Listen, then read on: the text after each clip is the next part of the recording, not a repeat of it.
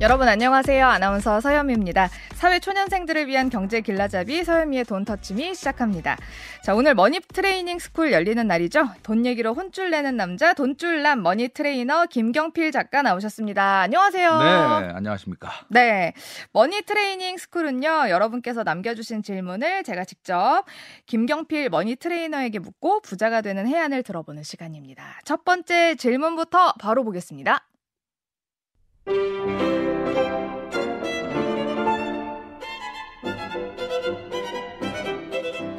경제적 자유를 얻어도 회사를 계속 다녀야 하는지 고민입니다.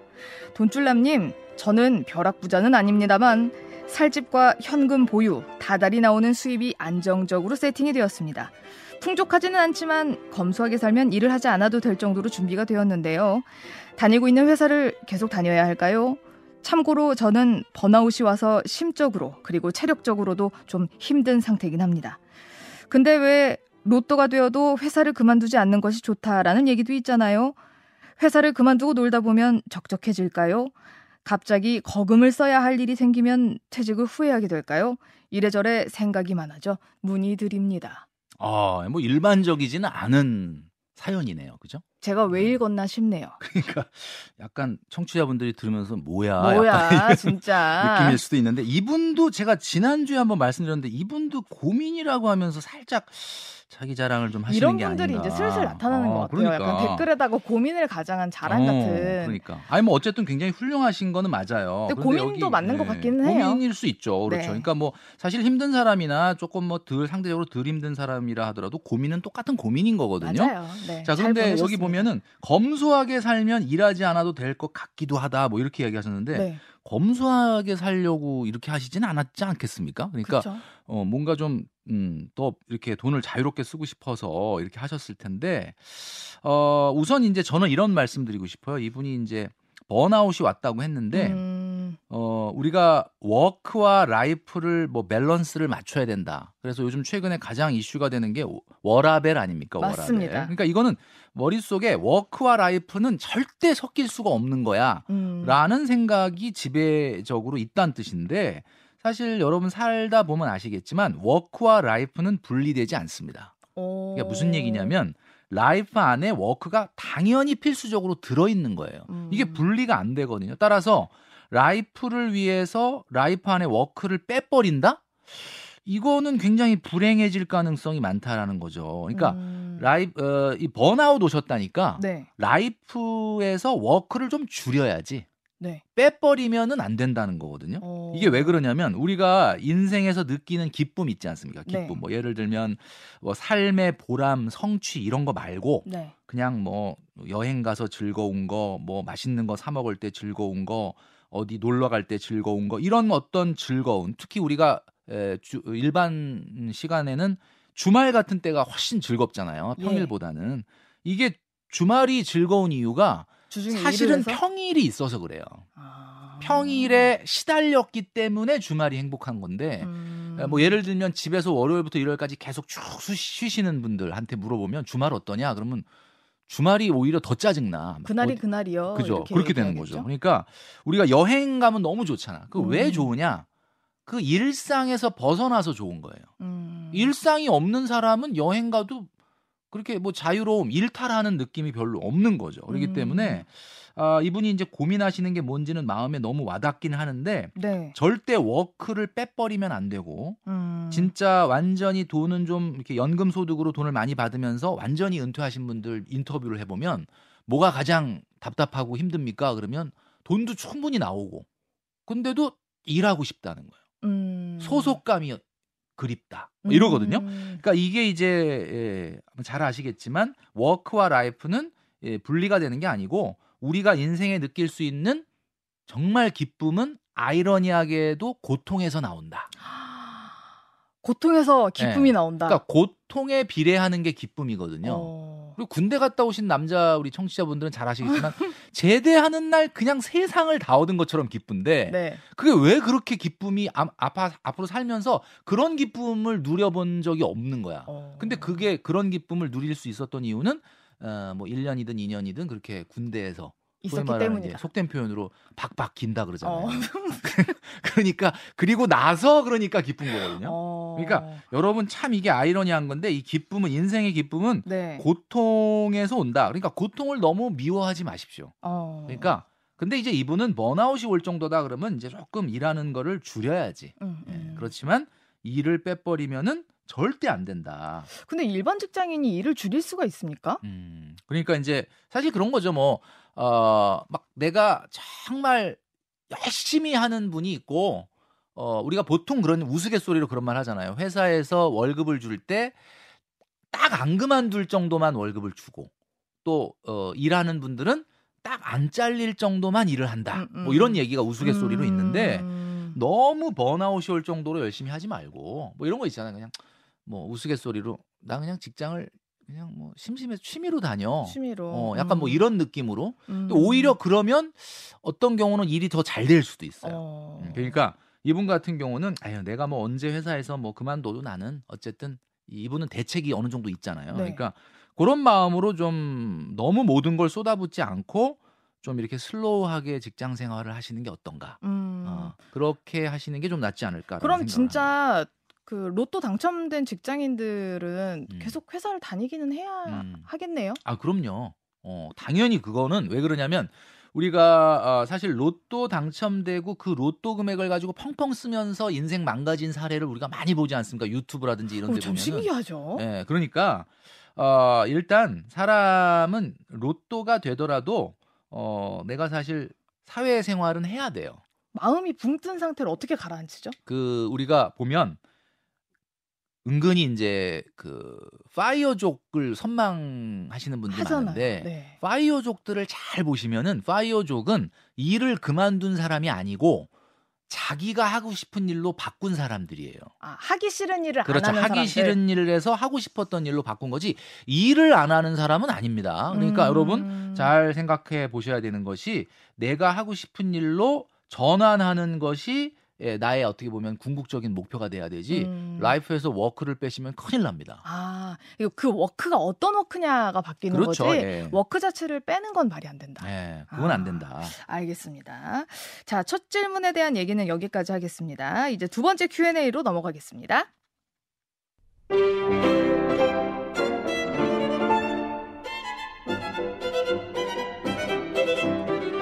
경기도 32평 아파트 전세 사는 40대 후반 외벌이 부부입니다.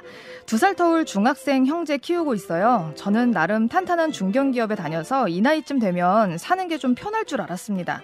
그런데 주식 투자 실패, 집값 눈치 게임 실패, 몇 번의 삽질로 인해서 내 집 마련을 못했습니다. 이제라도 좀 바짝 모아볼까 하는데 아이들 둘 다 중학생이 되니까 사교육비가 큰 변수가 됩니다. 아내 주도하에 두 아이 학원을 보내고 있는데요. 요새는 학원도 왜 이렇게 비싼 건가요? 과목당 4, 50만 원은 내야 하더라고요. 아이들 두 과목씩만 시켜도 근 200만 원에 아. 아내는 슬슬 과외도 시키고 싶어 하는 눈치인데 솔직히 막막합니다. 매달 학원비에 허리가 휩니다. 그렇게 학원 열심히 보내서 아이들 성적은 어떻냐고요?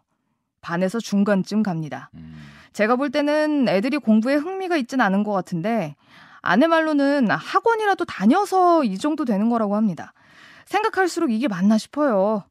외벌이로 학원비 내고 나니 내 집 마련은커녕 생활비 쓰기도 빠듯하고 막막한 기분입니다. 아, 우리 사연자님의 이야기를 들으면서 우리 청취자분들이 아 이거 내 얘긴데라고 생각하시는 분들이 굉장히 많을 것 같습니다. 한 20년 전에 저희 네, 아버지 마음이었을 우리, 것 같기도 합니다. 우리 목표가 중산층이 돼야 되는지 지금 성적이 중산층이네. 네, 아, 중간을 딱 하고 있다 이렇게 예, 얘기를 하고 있는데 네. 아 이거 정말 어려운 사연이네요. 네. 사실은 자 이거 솔직히 얘기해도 됩니까? 뭐 이거 뭐 뻔한 아유 머니 트레이너니까 아, 너무, 아유, 이런 얘기 하겠지 뭐 솔직히 이런 갑시다. 네, 이런 얘기 말고 예. 그냥 진짜 정말 솔직하게 제가 말씀을 드릴게요.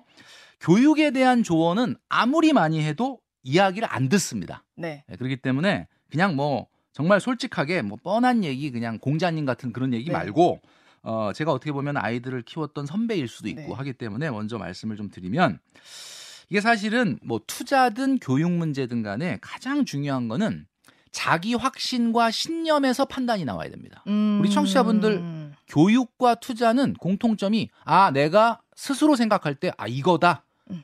하는 대로 하십시오. 음. 근데 그게 아니라 마치 야 지금 이거 안, 해, 안 해놓으면 나만 뒤처질 것 같아. 음. 우리 애만 큰일 날 것 같아. 뭐 이런 어떤 우리가 말씀드리는 FOMO라는 거 있잖아요. missing out. 네. 내가 나만 놓치는 거 아니야? 나만 뒤처지는 거 아니야라는 공포감에서 아이를 학원에 보내거나 과외를 시키면 안 된다. 음. 라는 이야기죠. 네. 그러니까 투자도 교육도 공포감으로 접근하면 결과가 좋지 않다라는 겁니다. 음. 저는 이제 이렇게 말씀드리고 싶어요. 아이하고 네. 아이가 중학생 정도 되면요. 네. 이제는 어느 정도 엄마 아빠랑 대화는 되거든요. 예. 근데 교육 문제에 대해서 대부분 그냥 야 네가 뭐 하라 이렇게 얘기하고 빠져놓고 엄마랑 아빠랑 단판을 져서 얘를 학원을 보낼 건지 뭐 과외를 시킬 건지 결정을 하시는데 그렇게 하지 마시고요. 중학생 정도면 예, 본인을 앉혀놓고 대화를 하십시오. 그래서 어 이렇게 얘기하는 거죠. 정말 지금 성적이 중간이라 그랬지 않습니까? 네. 예, 근데 만일 정말 네가 아, 공부로 승부를 낼 마음이 있느냐, 음. 어, 이거를 강요하지 말고요. 야, 너 공부로 승부를 내야 돼가 아니라 네. 어, 정말 그럴 마음이 너한테 있느냐라고 해서 어, 있다. 음. 예, 주입하는 있다가 아니라 네. 어, 우리 학생 입에서 자녀 입에서 진짜 나오는. 나도 하고 싶어 잘하고 싶어 이런 마음이 있다 그러면은 그냥 과외를 시키세요. 네. 음, 저는 그렇게 말씀드리고 어... 왜냐하면 학원을 부모님들이 보내놓으면은 일단 학원 가 있는 시간은 마음이 편해. 네. 왜냐하면 아우 얘가 학원 가 있으니까 지금 학원에서 공부하고 있겠구나 이 생각을 하는데 사실은 학원에서 공부하는 건 거기 앉아 있는 거지 공부하는 거랑은 같은 말은 아니거든요. 다녀봤잖아요. 그렇죠. 예. 다 다녀봤잖아. 네. 그러니까 우리가 뭐 우스갯소리로 그, 그 학원 운영비 깔아준다 뭐 이런 얘기도 음. 있는데 솔직히 말씀드리면 과외가 어차피 공부를 시킬 거면은 조금 더 날 수는 있어요. 그러니까 이게 무조건 과외는 비용이 많이 드니까 야 이거 이 청취자분 음, 우리 방송 보시면 들으시면서 앞에 얘기는 다 안 듣다가 네. 야 과외를 하란다. 아 그거 아니고 그게 아니고 아, 얘기부터 하, 네, 얘기 들어야 돼요. 네. 확실하게 본인 의지에 의해서 나 정말 공부 잘하고 싶어 공부로 승부를 걸고 싶어 엄마 아빠 이런 얘기가 나왔다면은 뭐 모든 걸 다 과외시킬 수는 없겠지만은 예, 학원보다는 과외가 좀 나을 수도 있다라는 말씀을 좀 드리고 싶고요. 아니라면? 예, 아니라면 아니라면 사실은 이제 요즘은 말이죠. 뭐 여러 우리 청취자분들 잘 아시겠지만 최근에는 어, 뭐 스카이를 합격하고도 그걸 포기하고 의대 가겠다고 다시 시험을 보는 학생들이 많다고 하지 않습니까? 네. 이건 무슨 얘기냐면 전형적으로 학교보다는 학과. 그러니까 한마디로 말을 해서 학벌의 어떤 지상주의가 옛날보다는 음, 못하다. 그러니까 음. 어떤 어떤 학교를 나왔느냐가 내 인생에 뭐 아주 전혀 영향이 없는 건 아니지만 사실 결정적인 영향은 없어요. 그러니까 결국은 어, 하고 싶은 일을 찾게끔 해주는 게 결국은 핵심이다라는 음. 거예요. 그러니까 뭐 우리 청취자분들 잘 아시겠지만 자기가 하고 싶은 일을 찾아내는 얼마나 빨리 찾아내는가가 싸움인데 그게 입시로 입시가 답이 아닐 수 있다라는 거예요. 음. 이제는 그러니까 어, 자녀들한테 이렇게 가르치셔야 됩니다. 어, 경제적 지원을 엄마 아빠니까 무조건 해준다? 이 세상에 그런 건 없다 이거죠. 음. 이 세상에 공짜가 없거든요. 엄마 아빠니까 무조건 나는 뭐 한다 그러면 다 지원해 준다? 아니라는 거죠. 너가 정말로 공부를 승부를 낸다면 그래 무리해서라도 뭐 과외를 조금 시켜 줄 수 있다. 학원을 보내줄 수 있다. 그러나 네가 만약에 그거에 상응하는 노력을 안 한다 그러면 지원은 없다. 음. 이렇게 뭔가 자녀하고도 약간의 딜이 필요해요. 음. 그래야 이제 자녀도 이제 경제 개념이 생기는 거지. 뭐 이 세상에 그냥 엄마 아빠는 그냥 뭐 돈이 있으니까 돈 벌어서 나한테 다 교육을 지원해 주는 거 아닌가? 음. 이런 생각은 어렸을 때부터 버리게끔 하는 게 굉장히 중요한 경제 교육입니다. 음. 어. 근데 한편으로는 전 그런 생각도 들어요. 지금 이분은 외벌이 중이라고 했잖아요. 네. 약간 좀 빠듯하다면 음. 아내분도 함께 일을 하는 건 또 어떨까? 아, 가장 근본적인 답이긴 하죠. 네. 소득을 높이는 것이 최근에는 자산보단 소득이 높아지는 게 최고의 재테크다라는 말을 제가 계속 드리고 있지 않습니까? 네.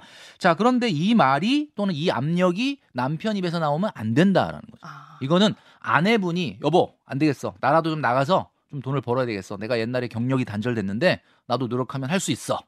뭐 이렇게 나오면 아 괜찮겠어? 음, 음. 힘들지 않겠어? 이렇게 되는데 당신이 좀 나가서 과외비라도 벌어봐. 라고 하면 이거 이렇게 되면 전쟁이죠. 안 되는 거죠. 이거 왜냐하면 전업주부가 하는 일도 이게 사실 경제 가치로 보면 엄청나거든요. 맞아요. 이게 사실은 그리고 상당히 에, 성취감이 떨어지는 일이에요. 음. 그러니까 이 회사에서는 뭐 일을 잘하면 그래도 뭐 승진도 하고 뭐 보너스도 나오는데 전업주부는 그런 게 없잖아요. 해도 해도 끝이 없죠. 해도 해도 끝이 없고. 그러니까 이 일을 에, 하는 데 있어서의 에, 이야기는 아내분 입에서 먼저 나온다면은 뭐 근본적인 해결 음, 방법이 되겠지만 음. 그게 아니라 남편 입에서 나온다 그러면 이건 일종의 압력이 될 수 있다. 조심해야 된다. 알겠습니다.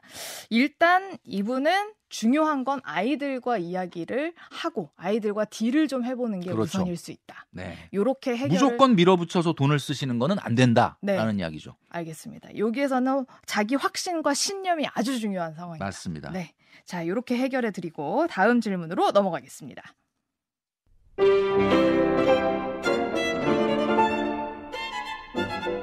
저는 6년차 30대 직장인입니다. 아직 미혼인데요.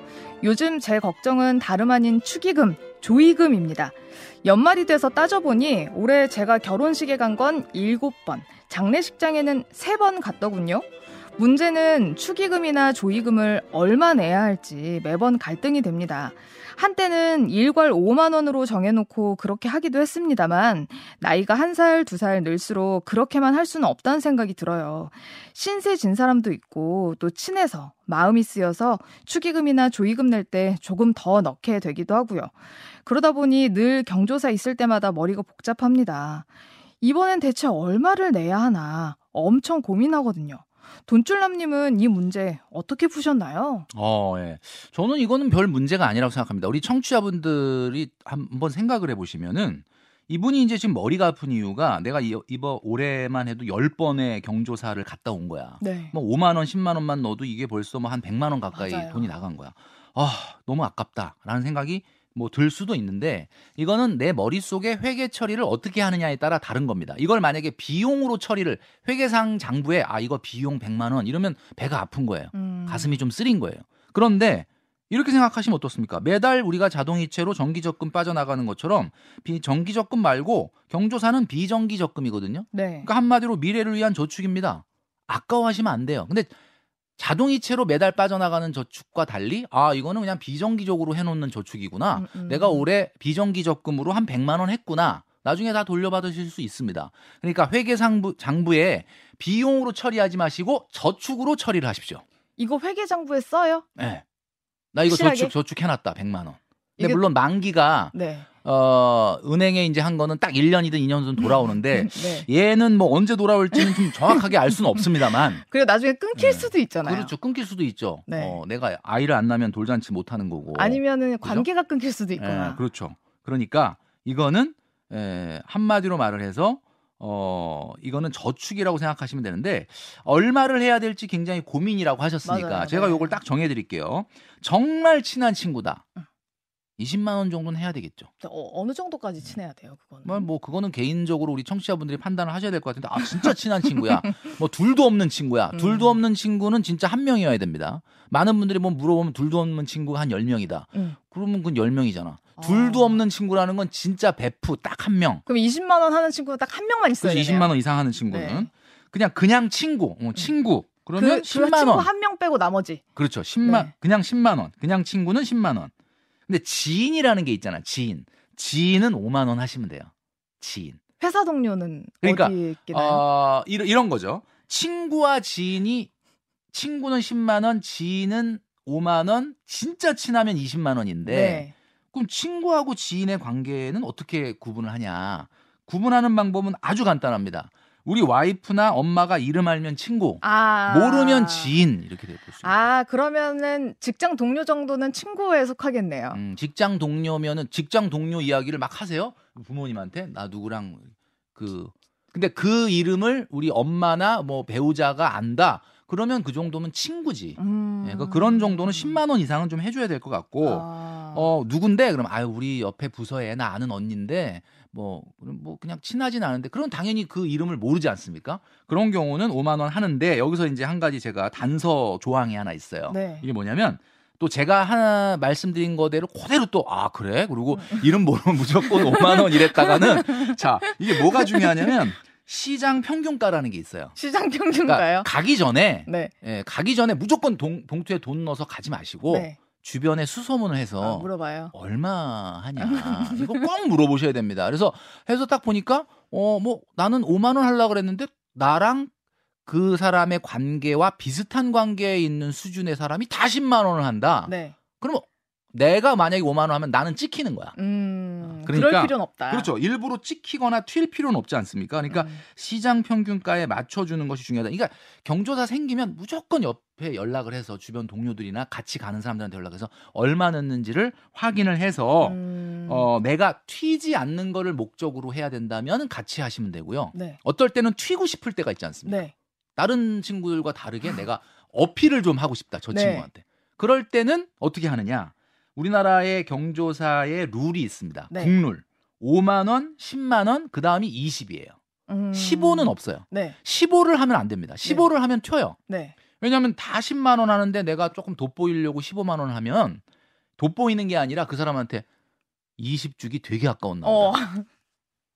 이렇게 생각될 수가 있어요. 그러니까 자 국룰로 정해져 있는 게 5만 원, 10만 원, 20만 원, 그 다음에 30, 40은 없습니다. 맞아. 50이 바로 50 갑니다. 예. 그러니까 여러분 요거를 딱 갖다 놓고 이거 잘하셔야 됩니다. 예, 잘 하셔야 됩니다. 음. 괜히 돈 쓰고 욕 먹을 수가 있어요. 맞아요. 그러니까 시장 조사를 철저히 해라. 그리고 맞춰라. 그리고 튈 때는 10만 원 단위로 요 단위로 해, 하셔야 된다. 요거를 음. 조금 알아두시면 좋을 것 같습니다. 10, 20, 30, 50 이렇게 가야 되고 음. 시장 가격을 잘 조사를 잘 해야 조사를 되고 해야 된다. 엄마나 가족이 이름을 알면 알면 친구다. 친구. 예. 네. 모르면 지인이다. 지인이다. 그리고 5만 원 가져갔는데 옆 사람들이 10만 원 가- 했으면 나도 5만 원 더 넣어라. 그렇죠. 그럴 때는 이제 여윳돈을 좀 가지고 다녀야 그렇죠. 예. 그렇게 네. 그리고 또 예식장이나 이런 데 가면 또 다 현금 인출기가 있습니다. 네. 예, 그렇게 하시면 되고 아까 처음에 말씀드렸던 것처럼 예, 내 머릿속의 회계 처리를 절대 경조사는 비용으로 하지 말고 아 저축이구나 어, 하- 라고 생각하시면 마음이 편하다. 이건 제가 개인적으로 이제 음. 궁금해서 여쭤보는 건데요. 네.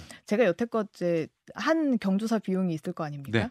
근데 제가 그거를 이제 회계 처리를 다 해놓진 않았는데 음, 이제 관계가 좀 소원해진 사람들이 있을 거 아닙니까? 그 그런 사람들한테도 뭐 청첩장이나 뭐 아니면 경조사를 다 알립니까? 아, 당연히 알려야죠. 아무리 관계가 소원해졌다고 하더라도 그 내가 그분의 경조사에 가서 돈 낸 거 그분은 기억합니다. 그렇습니다. 그래서 연락을 하면 아 이 친구가 맞아 옛날에 에, 그 왔었지. 라고 하면서 관계가 다시 회복될 수도 있는 거죠. 어. 그러니까 이 경조사라는 게 그래서 좋은 거예요. 어, 음. 그래서 무조건 이게 안 좋은 전통이다, 없어져야 된다고 하지 마시고, 어, 상부 상조의 어떤 제도니까, 네. 어, 소위 말하는 좀 비정기적인 적금을 해놓는다라고 우리 청취자분들이 생각하시면 마음이 편하지 않을까 생각을 하는 알겠습니다. 잘 쓰겠습니다. 네, 저는 꼭 보내야겠습니다. 자, 오늘 여기까지 하겠습니다. 지금까지 money trainer 김경필 작가와 함께 했습니다. 작가님, 저희는 2주 뒤에 뵙겠습니다. 고맙습니다. 네, 감사합니다.